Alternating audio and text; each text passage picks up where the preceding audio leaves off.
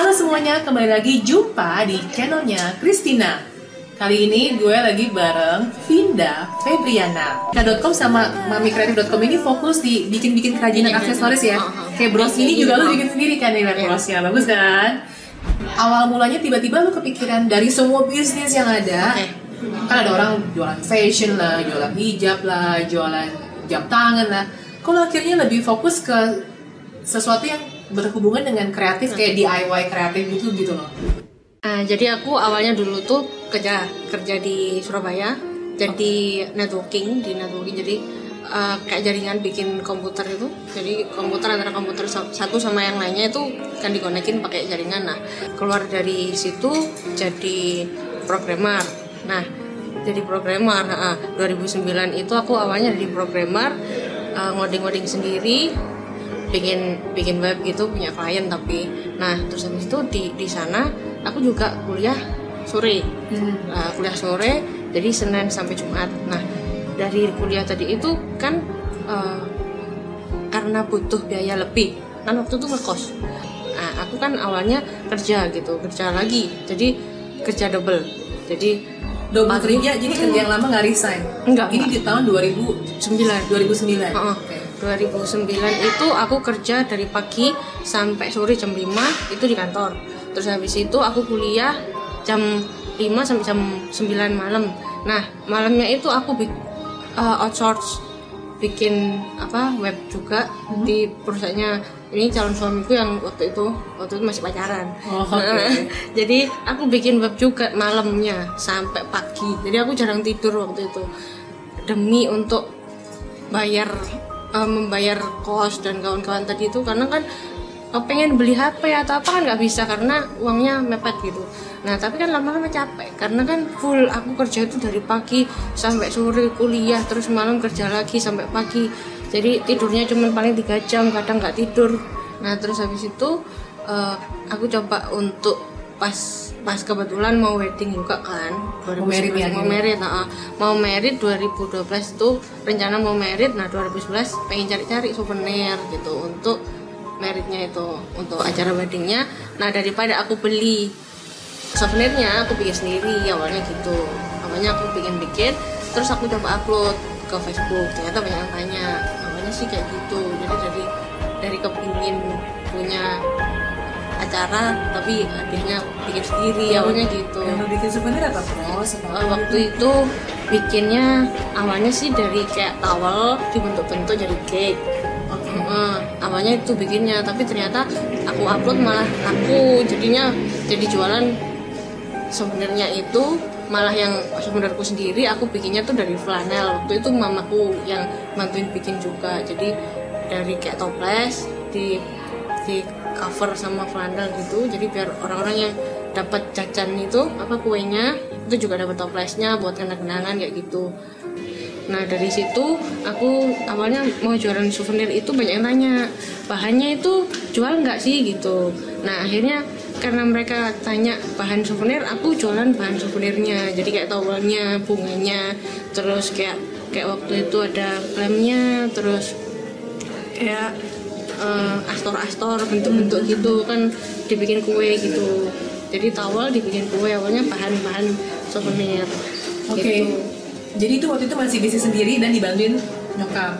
Uh, kalau Maksudnya masih masih belum ada reseller belum ada apa belum gitu belum. ya? waktu itu dibantuin sama calon suami ini juga.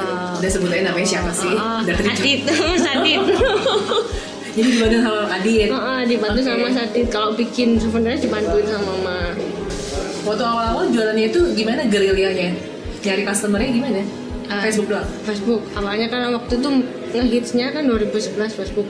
Nah Facebook itu tadi uh, banyak yang tanya dari Facebook terus aku masuk juga ke community karena ada kan khusus craft community aku masuk di situ cari-cari uh, customer lewat komunitas tadi aku ngupload ngupload mereka banyak yang tanya atau ada orang yang ngupload tanya punya nggak sih bahan yang seperti ini terus aku komen oh aku ada mau berapa jadi waktu itu aku baru baru awal-awal itu masih makelar apa uh, aku nggak punya produk oke okay. tapi aku bisa nyariin nyariin tapi lu oh, oh. udah naikin margin dikit oh, oh. Oke, berarti salah satu tipsnya adalah dengan lu sering-sering upload di ya Facebook. heeh. Kemudian juga join komunitas dan grup ya yang Ya. sesuai dengan bisnis kita gitu Ya. ya. Komunitasnya di Facebook juga. iya di Facebook Dulu belum belum masuk sampai ke Instagram belum. ya? belum belum Facebook pun juga masih belum ngiklan. Aku udah belum ngiklan. belum Oke. Kalau boleh tahu di zaman itu di tahun 2011 dengan sistem kayak gitu doang, lu bisa dapat penghasilan berapa? Eh, waktu itu masih single ya itu sekitar 8 jutaan 8 juta omset ya? omset per mm, bulan. per bulan tapi itu udah banyak kalau 2011 Iya, banyak. Iya. Oke, terus terus? Ah, terus 2012 nya married. 2012 nya merit Heeh, 2012 merit waktu itu di tetap dibantu sama Mas Adit tapi dia kan ada project maksudnya dia kerja di luar project aku tetap jualan. Habis itu kan aku hamil. Iya. Heeh, hamil itu eh, kebarengan dianya itu projectnya nggak dibayar. Jadi kerja satu tahun tuh nggak dibayar. Akhirnya karena nggak ada pemasukan terus kita juga baru beli rumah waktu itu kan nggak bisa ny- nyicil. Terus aku juga kan posisi hamil tuh tokoku tutup. Jadi Yang online. Uh, uh, online. Aku tutup juga nggak ada penghasilan sama sekali. Jadi terpaksa jual rumah terus laptop aku jual HP semuanya buat bayar rumah tadi. Tapi ternyata nggak bisa akhirnya dijual rumahnya karena posisi mau lahiran juga. Tapi untungnya sebelum lahiran tuh udah kejual rumahnya. Jadi otomatis ada biaya lah untuk untuk lahiran tadi gitu. Jadi awalnya itu habis sih waktu habis nikah. Kita baru tahu lah kalau habis nikah tuh ternyata biayanya banyak gitu. Tapi setelah rumah dijual, akhirnya lu tinggal di mana? Di ikut mamaku Mm, ikut mamaku habis semuanya dijual itu eh, kebetulan ada salah satu project suami yang cair. Oh. akhirnya kita agak plong nih bisa beli laptop lagi. Karena kalau kerja nggak pakai laptop laptop kan nggak bisa. Nah karena tahu kalau ternyata project itu bayarnya mundur-mundur kayak gitu kadang nggak dibayar. Jadi mau gak mau kita berdua sekarang gabung untuk ngebesarin Vindika gitu. Jadinya akhirnya kita beli laptop lagi terus aku ngoding Nah, ngoding uh, Vindika.com versi pertama. Setelah aku bikin web tadi terus aku kan lahiran. Nah habis lahiran itu uh, kepengennya kan setelah punya web nih pengennya itu scale up. Scale up karena kan harapannya dengan orang-orang order lewat web kan bisa lebih cepat ke handle daripada lewat WA karena kan kalau di handle suamiku kan bisa paling satu hari itu bisa handle cuman 5 customer. Tapi kalau lewat web kan bisa banyak langsung misalnya belasan sampai 20 karena mereka regis- sendiri di web. Pengennya tuh seperti itu. Nah ternyata di tengah-tengahnya itu kepengen scale up itu uh, aku mulai ada tanda-tanda uh, nggak bisa gerakin tangan. Terus nggak bisa apa waktu itu aku masih kan masih ada bener-bener recording itu mataku itu tiba-tiba nutup. Tiba-tiba orang sendiri Iya, jadi aku tuh nggak bisa melekin mata. Jadi gini kayak gini tuh sampai waktu itu aku aku aku giniin. Karena aku nggak bisa buka mata itu waktu itu di 2013 itu awalnya gitu. Terus apa ngoding itu tanganku itu kayak gini ke arah samping-samping sendiri. kayak gerak sendiri Eh, gitu. kayak nggak bisa aku gerakin gitu loh aku tuh pengennya ke sini tapi ini ke sini gitu jadi tanganku tuh maunya ke depan tapi ternyata jat- jatuh ke kanan satunya ke kiri gitu jadi ngoding itu susah jadi kayak orang kayak apa ya ya gini susah gitu Heeh. Itu posisi pas umur baru baru Baru satu tahun belum satu tahun sih 2013 itu baru keluar tanda-tanda kayak gitu. Nah aku periksa-periksa ke dokter ke mana-mana udah ganti ganti ganti ganti itu katanya nggak apa-apa soalnya di tes darah itu semuanya bagus. Sampai pindah-pindah dokter sampai di eh, ada di pukul-pukul itu pakai palu kecil-kecil gitu.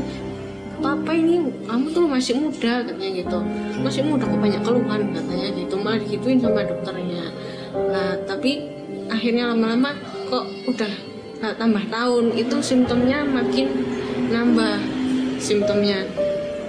Aku gendong anakku tiba-tiba lepas gini. Tanganku nggak bisa jadi jatuh. Tapi untungnya aku refleks turun ke belakang gini. Akhirnya aku yang kepala aku yang kena anakku jatuhnya ke perut. Itu masih kecil dia masih umur 2 tahunan terus habis itu aku coba untuk mandiin dia aku ngambil tangan gini ng- ngambil air pakai tangan itu ya jatuh gini. Jadi kayak gak bisa digerakin sama sekali tanganku. Kayak orang lumpuh kayak gitu. Nah ternyata nggak sampai kaki nggak cuman di eh nggak nggak cuman di tangan aja ternyata. Eh, ke kaki juga. Jadi aku sering jatuh. Dan itu tetap ke dokter padahal. Tetap ke dokter diperiksa-periksa tetap nggak ketemu masalahnya apa simptomnya semakin parah terakhir aku kepengen bikinin anakku susu. Aku posisi ada di atas dia itu di bawah di kamar bawah. Aku nggak bisa turun ke tangga. Nggak bisa bener-bener udah lemas. Sedangkan aku di rumah sendiri sendirian waktu itu. Dan lu lemas masih bisa berdiri atau tetap nggak bisa nggak bisa. Udah duduk di tangga aku pengen turun. Itu tuh nggak bisa aku sampai nangis waktu itu. Anakku udah nangis pengen susu. Tapi akunya nggak bisa turun. Aku ada di atas tangga nggak bisa turun. Aku aku benar-benar kayak ngerasa nggak berguna. Karena mau bikin susu aja nggak bisa. Aku aku bingung harus kayak gimana. Aku mau teriak suaraku hilang aku tunggu kan agak lama. Aku nggak tahu ini kenapa kok kok bisa. Agak lama itu aku baru bisa turun satu satu satu. Jadi tangga satu satu. Tapi turunnya benar-benar pelan gitu ngesot uh. sampai bawah aku benar-benar nggak bisa ngangkat semuanya tubuh. Jadi kayak tiarap gitu. Tiarap itu aku gini-gini itu nggak bisa Leher lemas. Iya, lemes semuanya. Jadi mau bikin susu itu nggak bisa, sedangkan anak aku nangis. Tapi anak lu akhirnya berhenti nangis. Oh, berhenti nangis. Dan Mm. lu akhirnya berhasil ke, ke anak lo. Iya, tapi dia yang akhirnya ngambilin botol dari yang di atas itu, dia kan waktu udah udah bisa jalan. Dia ngambilin, terus aku yang ngasih tahu itu susunya di situ, airnya di situ, aku yang ngasih tahu. Jadi aku aku aku benar-benar minta maaf banget sama anakku. Untungnya anakku waktu itu anakku ngerti banget. Anakku ngerti banget. Dia itu pengertian banget. Kalau aku nggak bisa itu dia tahu. Ngerti banget sampai sekarang dia juga ngerti banget. Aku nggak bisa. Coba situ aku suamiku datang aku bilang ya aku ini kenapa aku gitu aku nggak bisa berdiri ya aku dan ngomong pun aku juga nggak bisa. Malam itu juga aku diantar ke dokter. Aku diantar ke dokter dan itu udah dokter ke 8 selama 2 tahun selama 2 tahun. Dokter ke 8 baru dia ngecek aku disuruh melihat ke atas. Aku disuruh lihat ke atas. Aku disuruh ngitung 1 sampai 100 aku ngitung 30 itu udah mau mulai nutup mata aku ngitung 70 udah ketutup mata udah nggak bisa. Jadi aku ngomong mataku udah ketutup total. Terus kemudian sama dokternya didiagnosa miastenia gravis tapi itu masih belum positif harus dites dulu. Besok ya dites katanya gitu. Akhirnya besoknya dites tesnya namanya EMG itu di setrum-setrum gitu. Akhirnya aku juga di CT scan di, dilihat juga. Aku kenapa? Akhirnya benar-benar po- positif sakit autoimun miastenia gravis nah itu rasanya kayak difonis pertama kali itu kayak berubah 180 derajat hidupku. Kayak udah nggak berguna lagi aku nggak bisa apa-apa. Dulunya aku tuh padahal seneng olahraga aku seneng volley aku seneng basket aku seneng lari. Aku sampai sekarang nggak bisa lari lagi. Aku pengen lari aku simple sih. Maksudnya kalau orang orang normal itu bisa lari orang normal bisa jalan aku nggak bisa. Aku cuma sampai sekarang aku pengen bisa lari karena aku dulu hobi lari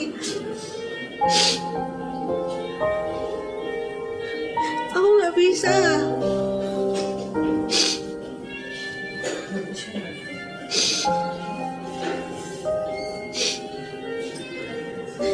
Tapi akhirnya lo bisa ketemu sama dokter yang ke belakang ini benar-benar dokter baru ya uh, iya dokternya yang dia aku baru pertama kali ketemu sama dokter itu dan ternyata dia sebelum-sebelumnya punya pasien itu yang sama simptomnya baru ketemu. Dan ternyata memang penyakit ini langka satu dari 100 ribu orang yang ada di dunia ini.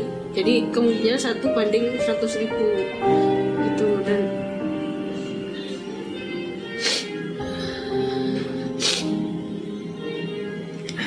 rasanya kayak nggak tahu waktu itu pokoknya udah nggak tahu harus gimana lagi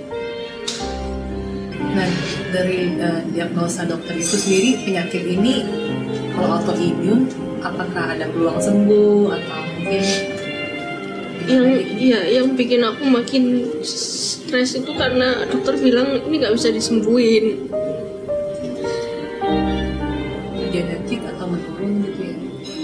enggak jadi kayak seumpama eh, Cici punya alergi kayak gitu nah kalau udah kena kan dia bakalan terus alergi jadi kayak gitu.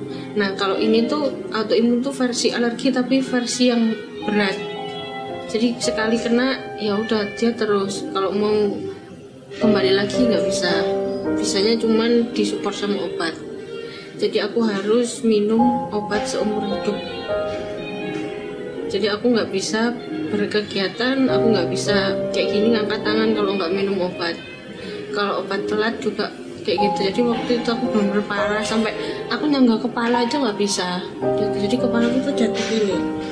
Tangan jatuh kaki jatuh semuanya itu kayak orang lumpuh gitu nggak bisa apa-apa. Terus dikasih obat itu baru bisa tapi waktu itu sehari itu lima lima kali. Jadi setiap lima jam sekali empat jam sekali aku harus minum. Kalau nggak aku balik lagi kayak orang lumpuh. Nggak bisa apa-apa Terus um, reaksi keluarga saat itu kayak gimana? Maksudnya pas ya, laki lo tahu gitu. Apalagi kan dari ibarat lu baru punya baby juga kan dan lu juga lagi ngerintis yang si Vindika ini kan kayak gitu. Uh, suami lu sendiri waktu itu masih udah bener-bener fokus di Vindika juga ya? Iya. untungnya aku punya suami yang hebat dia nggak ninggalin aku ketika aku ada di bawah. Ketika aku nggak bisa apa-apa dia dia yang gantiin tanganku. Ketika aku nggak bisa ngambil gelas dia yang ngambilin. Ketika aku nggak bisa ke kamar mandi dia yang gendongin dia yang gantiin kakiku dia yang gantiin tanganku. Untungnya dia dia dia ikut ngerasain apa yang aku rasain dan dia selalu support aku. Jadi waktu itu karena di semua disupport sama keluarga juga support akunya aku mulai mulai semangat ya walaupun susah jalan aku mulai bisnisku aku handle lagi. Jadi aku bantu suami lagi. Nah di tengah-tengah itu tiba-tiba aku di email sama salah satu perusahaan besar di Indonesia. Diajak kerjasama. Katanya aku melihat uh, website website kamu. Waktu itu kan website udah udah udah keluar. Aku lihat website kamu produk-produkmu cocok ini dimasukin di tokoku kamu bebas mau buka toko di mana pun di seluruh Indonesia katanya gitu. Nah tapi kan waktu itu uang udah mepet kan sedikit, tinggal dikit. Aku cumannya adanya barang. Oke lah aku okein kalau cuman barang aja nggak masalah aku pajang gitu. Tapi ternyata ketika udah kan aku uangnya aku habisin ke situ habis dari barangku yang kejual itu aku masukin situ semua uangnya beli displaynya semuanya itu aku masukin. Ternyata menurut mereka selama tiga bulan tuh nggak nggak profit. Padahal itu pegawai itu UMK 2 itu aku yang bayar. Terus bayar bulanan juga aku tetap bayar walaupun minimum. Tapi menurut mereka itu nggak profit dan langsung diputus sepihak sama mereka. Jadi habis ngeluarin uang padahal aku lagi sakit. Jadi aku tuh waktu itu ke mall kan tempatnya di mall itu di, dibopong sama sama pegawai pegawaiku aku dipegangin karena aku kan nggak bisa jalan. Aku seneng tokoku bisa masuk. Itu apa perusahaan itu gitu.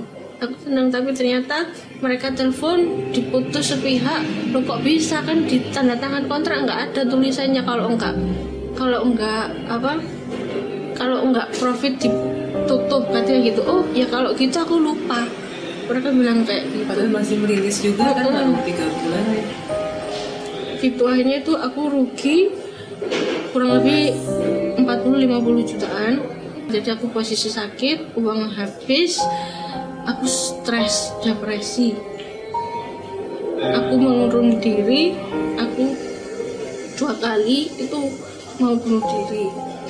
Waktu itu malam-malam tuh teriak tok pokoknya kayak udah namanya depresi. Jadi aku sampai ke dokter di mana-mana semua bilang aku depresi berat. Karena itu karena aku sakit. Terus apa yang uh, titik balik dari kejadian itu yang yang gimana ya gue juga mungkin kalau di posisi lo pasti ada masa-masa tuh di mana kayak lo nyalahin kenapa ini terjadi ke gue? gitu. Lo ngerti gak sih kayak apakah lo juga mengalami hal kayak gitu terus juga apa gitu yang lo, lo lakukan? Mungkin apa lo ada ada orang yang membantu lo dan mengingatkan lo untuk tujuan hidup lo tuh apa segala macam gitu. waktu aku depresi aku jujur di aku menyalahkan Tuhan. Aku tetap percaya Tuhan itu ada tapi aku ngerasa Tuhan itu jahat. Jahat banget karena aku tiba-tiba dikasih musibah yang kayaknya tuh aku nggak sanggup ngadepinnya. Tapi terus untungnya ada teman-teman yang support. Waktu itu ada beberapa temen dia itu sebenarnya itu nggak seberapa kenal sama aku tapi dia datang ke rumahku dia datang ke rumahku dia ngasih semangat dia ngasih tahu banyak hal sama aku bahwa itu sebenarnya Tuhan itu seperti yang kamu pikirkan. Kalau kamu nganggap Tuhan itu jahat kamu juga akan merasakan kejahatannya. Kalau kamu mikir kalau sebaliknya kamu pi- mikir Tuhan itu baik. Kamu akan melihat keindahan. Setelah itu dia juga ngasih tahu kayak dia tahu hobiku aku lebih suka ke bisnis. Aku kepengen ngebesarin Vindika. Dia ngasih video-video kayak digital marketing kayak gitu-gitu. Jadi kamu belajar roh kayak gini gitu kamu belajar kayak gini sembari kamu di depan laptop apa pun yang kamu bisa lakukan kamu lakukan. Aku belajar di depan laptop. Ternyata seru gitu. Jadi walaupun dengan keterbatasan aku tetap belajar. Aku nggak mau hopeless lah. Aku nggak mau kayak dulu lagi. Aku sempet mau bunuh diri juga. Aku aku nggak mau kayak gitu. Soalnya aku masih punya suami aku punya maksudnya anak kecil dan anakku tuh ngerti banget sama aku jadi aku yang aku bisa lakukan aku lakukan. Nggak bisa aku lakukan aku bisa minta tolong kan? Aku masih punya mulut. Untungnya aku masih bisa ngomong aku bisa ngasih tahu pegawaiku tolong ini dikerjakan. Gitu. Jadi walaupun aku nggak bisa aku berusaha gimana caranya mengerjakan apa yang aku bisa. Dan aku di sela-sela belajar itu tadi aku eh, memperbaiki pola hidupku jadi yang dulunya aku makannya ngawur aku makannya apa aja aku makan.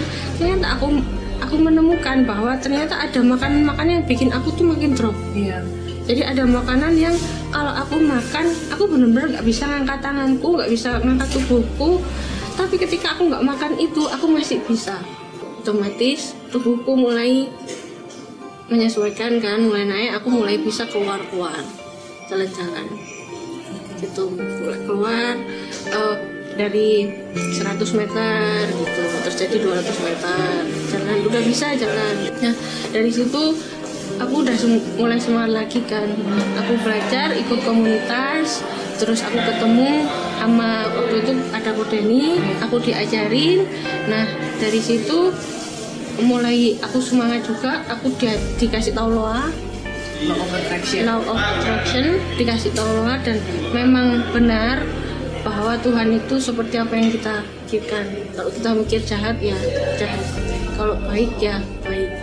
Jadi dari situ titik baliknya aku benar-benar fokus bahwa Tuhan itu baik. Akhirnya keberkahan datang bertubi-tubi. Cuman kira-kira mengganti set seperti itu jadi aku mulai naik kesehatan terus usaha juga mulai naik terus aku bisa dapat reseller 1800 itu juga dalam kondisi sakit itu. Terus kemarin aku bisa ya bisa berbagi sama teman-teman juga. Kayak kemarin juga bisnis ini ya seminar ya, ya seminar Instagram. Dan ya. itu itu pertama kali lo ngisi seminar? Wow. ya 50 orang datang ya? Ya keren. Dan itu baru hamin 4 aku ngasih tahu mereka. Announce-nya. Apa sih yang lo lakukan yang bikin bisnis lo makin okay. makin besar? Terus mungkin pertanyaan gue jadi sebenarnya ada satu missing link sih waktu lo sakit. Kan sementara lo mesti belanja belanja produk tuh. Yang belanja siapa? Kayak gitu gitu loh. Jadi waktu itu karena aku mendadak nggak bisa ngapa-ngapain aku nggak bisa naik tangga. Jadi semuanya aku lakukan di depan laptop aku pakai WA ordernya. Jadi nggak nggak lagi ke toko-toko gitu nggak. Kalau dulu masih ke toko-toko sekarang full WA jadi aku usahain usahain semua apa yang bisa aku lakukan aku lakukan lewat depan laptop aja.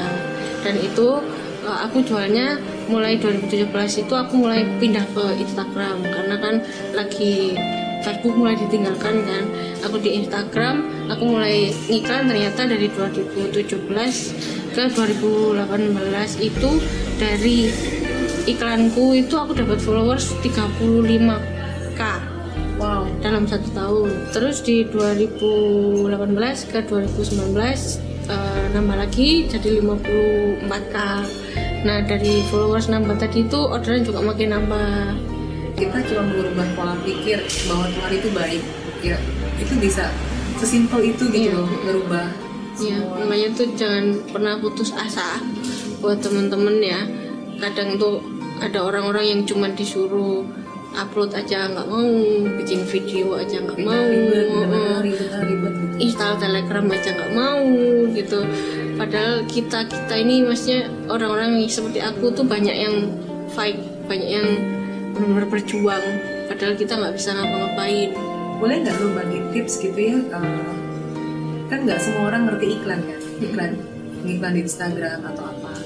Kalau yang masih mendatangkan eh, pengunjungnya secara organik apakah perlu endorse? Endorse kayak paid promote ke telegram kayak gitu? Atau yang kemarin salah satu tips yang lo ajarkan ke peserta lo kemarin? Oke, kalau menurutku kalau jualan di Instagram itu harusnya kitanya harus muncul. Misalnya. Jadi sebagai the messenger. jadi Kayak wajah lo nongol nih Iya, heeh. jadi kayak Ci Christine kan ada pasti. Jadi orang ngikutin Ci Christine-nya, bukan ngikutin produknya. di akun jualannya atau Hmm, atau akun di pribadi. Kalau bisa di akun pribadi. Jadi, tapi di jualan juga harus ada juga. bikin dua akun nih minimal akun pribadi sama oke terus Jadi kita kita harus sharing tips-tips ya tentang apa yang dibutuhin sama follower kita. Jadi biar mereka itu kangen sama postingan kita, bentar-bentar ngeliat, ngikutin semua keseharian kita seperti itu. Jadi bisa ngasih tahu juga ke temennya, eh ini loh kamu ngikutin ini loh biar biar anu apa dapat tips biar kamu bisa jualannya bisa serame dia misalnya seperti itu. Nah dari dari situ kalau soalnya beda antara iklan kalau kitanya nongol sama produk itu beda jadi diiklankan pun itu juga hasilnya beda. Lebih cepet kalau kitanya yang nongol. Gitu. Berarti yang uh, di vindika.com itu berarti lu ada jual kayak udah bentuk jadi terus lu nyari reseller yang menjual produk jadinya.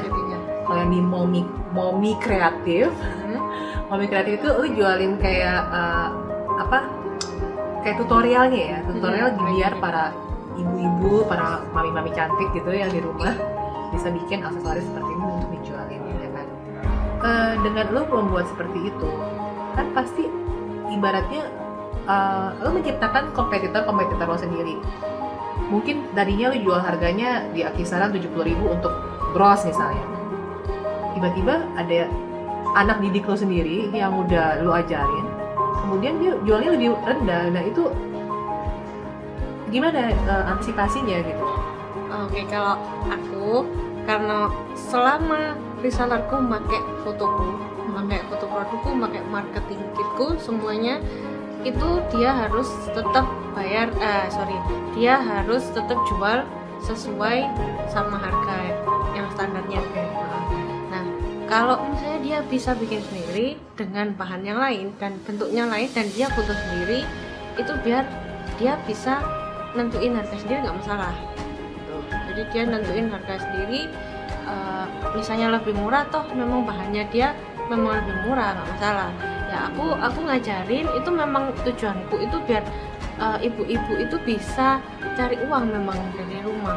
Hmm. aku sih nggak nggak masalah. Aku malah lebih suka lagi kalau aku bisa bermanfaat buat mereka gitu. Nah dari situ uh, aku tuh apa ya dapat sisi positifnya gitu loh. Jadi secara vibrasi mereka tuh seneng kan diajarin terus mereka bisa cari duit dan itu juga balik ke akunya itu juga positif. Jadi ke semuanya itu juga positif. Aku nggak masalah um, mau dia mau jual murah atau enggak semuanya itu ada jatahnya. Kalau lu lagi pesanan lagi banyak hmm. gitu kan bahkan karena anak didik lu udah pada pinter-pinter hmm. lu bisa lempar ke mereka ya, juga untuk bikin ya. Iya bisa kayak gitu. Jadi hmm. memang meter rezeki itu memang untuk di dibagi orang banyak gitu kita dapatnya juga lebih bagus juga kita lebih long last kalau yang seperti itu. Oke, okay, Vinda, thank you banget tipsnya. Gila ya, ini jarang-jarang loh orang main Instagram mau berbagi tips gitu kan. uh, mungkin gue sekarang lebih pengen ke arah yang tadi kan udah mention soal LOA ya, Law of Attraction gitu kan. Um, bisa nggak sih bahkan ada yang bilang nih lu itu tuh udah kayak the master of LOA nih dari secara praktisi gitu. Sebenarnya mungkin pertanyaan pertama ya pertanyaan pertama untuk beberapa orang kan lo LOA itu ada yang bilang musrik gitu loh kayak bener gak sih istilahnya musrik ya? Atau istilahnya kayak hmm, tidak sesuai dengan agama. Menurut lu gimana? Itu dulu deh untuk menjawab itu seumpama aku kemarin nggak sakit mungkin aku nggak mengenal loa. Nah aku karena perjalanan dari aku sakit ke sekarang itu aku selalu uh, berhubungan sama loa. Nah loa itu sebenarnya itu sisi sains dari berdoa aja sih.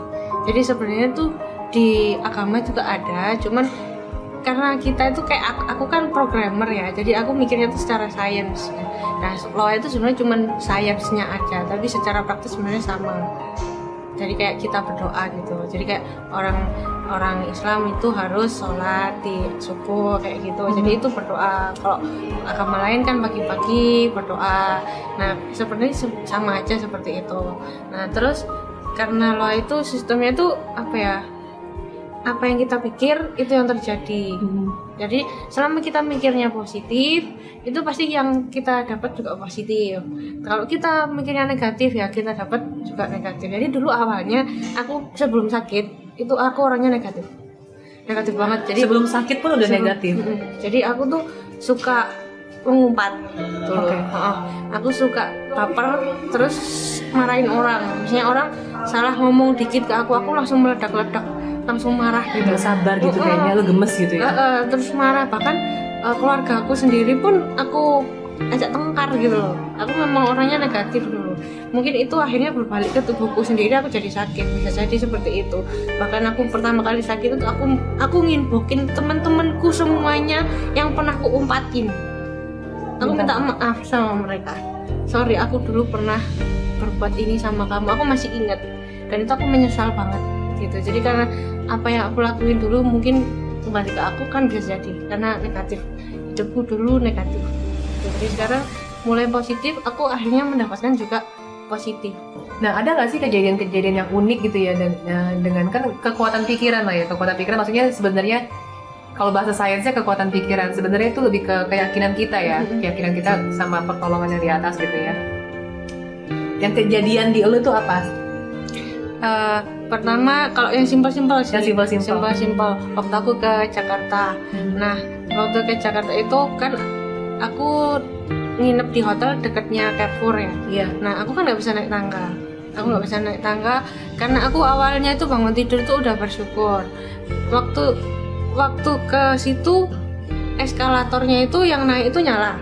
Habis itu yang turun itu kan mati, mati. lagi mati Heeh. ya. nah aku naik eskalatornya pas nyala aku naik. Terus habis itu pas aku selesai belanja belanja aku turun itu gantian. Eskalatornya yang turun udah nyala yang naik tuh mati. Nah jadi itu simple banget. Nah setelah aku turun itu aku kan butuh nyebrang ke hotel. Kan kalau di Jakarta susah kan nyebrang. Nah aku tuh nyebrang itu bayangin kalau nyebrangnya itu bakalan lancar gitu ya. Aku aku nggak kesusahan karena aku kan juga jalannya agak susah nah jadi aku kalau nyebrang kan pelan-pelan pasti nggak bisa lari kayak orang-orang. Aku tuh bayangin gimana ya pokoknya aku tuh lancar nyebrangnya tuh enak. Tiba-tiba ada bis yang putar balik. Putar balik otomatis kan traffic semua berhenti.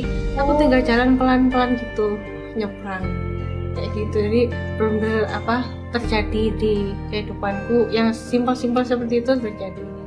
Boleh nggak diceritain pengalaman apa sih yang mungkin bikin lu paling merasa bangga gitu, yang paling berkesan dengan lu akhirnya bisnis bisa sampai ke titik sekarang gitu.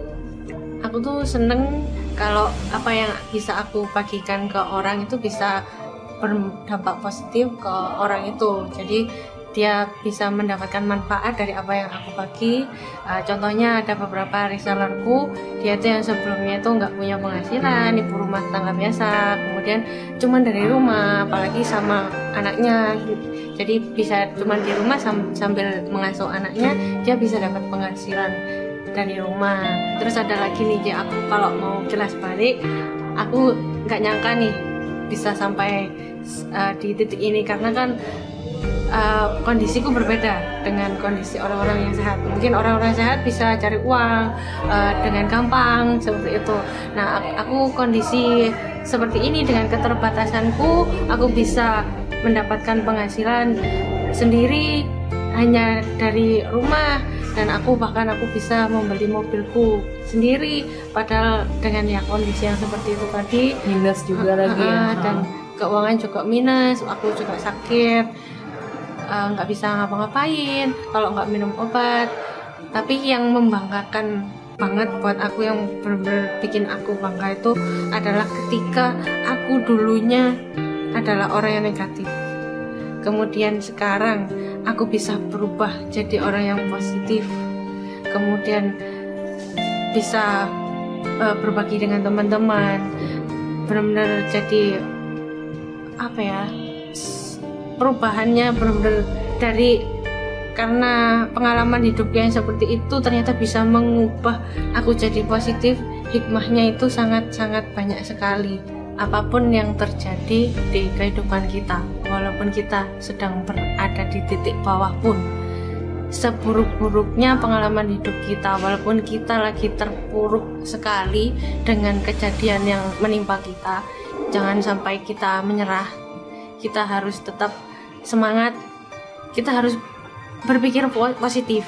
Jadi eh, kita harus mengubah. Mau gak mau itu yang bisa melakukan adalah kita sendiri bukan orang lain. Mau orang lain mau ngomong kayak gimana kalau kita bukan kita sendiri yang mengubah pikiran kita itu nggak nggak bisa terjadi ke diri kita. Tetap kita akan ada di bawah tetap terpuruk yang punya otak kita yang bisa mikir juga kita kita yang harus mengubahnya apa pun yang terjadi walaupun sedang terpuruk bagaimanapun kita yang bisa merubah semuanya Oke semuanya, gitu aja. Thank you banget buat yang udah nonton sampai di titik ini. Semoga kisah Vinda bisa menginspirasi buat semua. Buat yang ingin mungkin dimentoring langsung oleh Vinda bisa daftarnya ke mana? momikreatif.com mamikreatif.com saya akan tuliskan di deskripsi juga dan jangan lupa juga like video ini tulis di komen kira-kira apa sih yang bagian yang mana yang paling menginspirasi kalian dari video ini dan jangan lupa subscribe karena subscribe itu Gratis. gratis. Bye semuanya.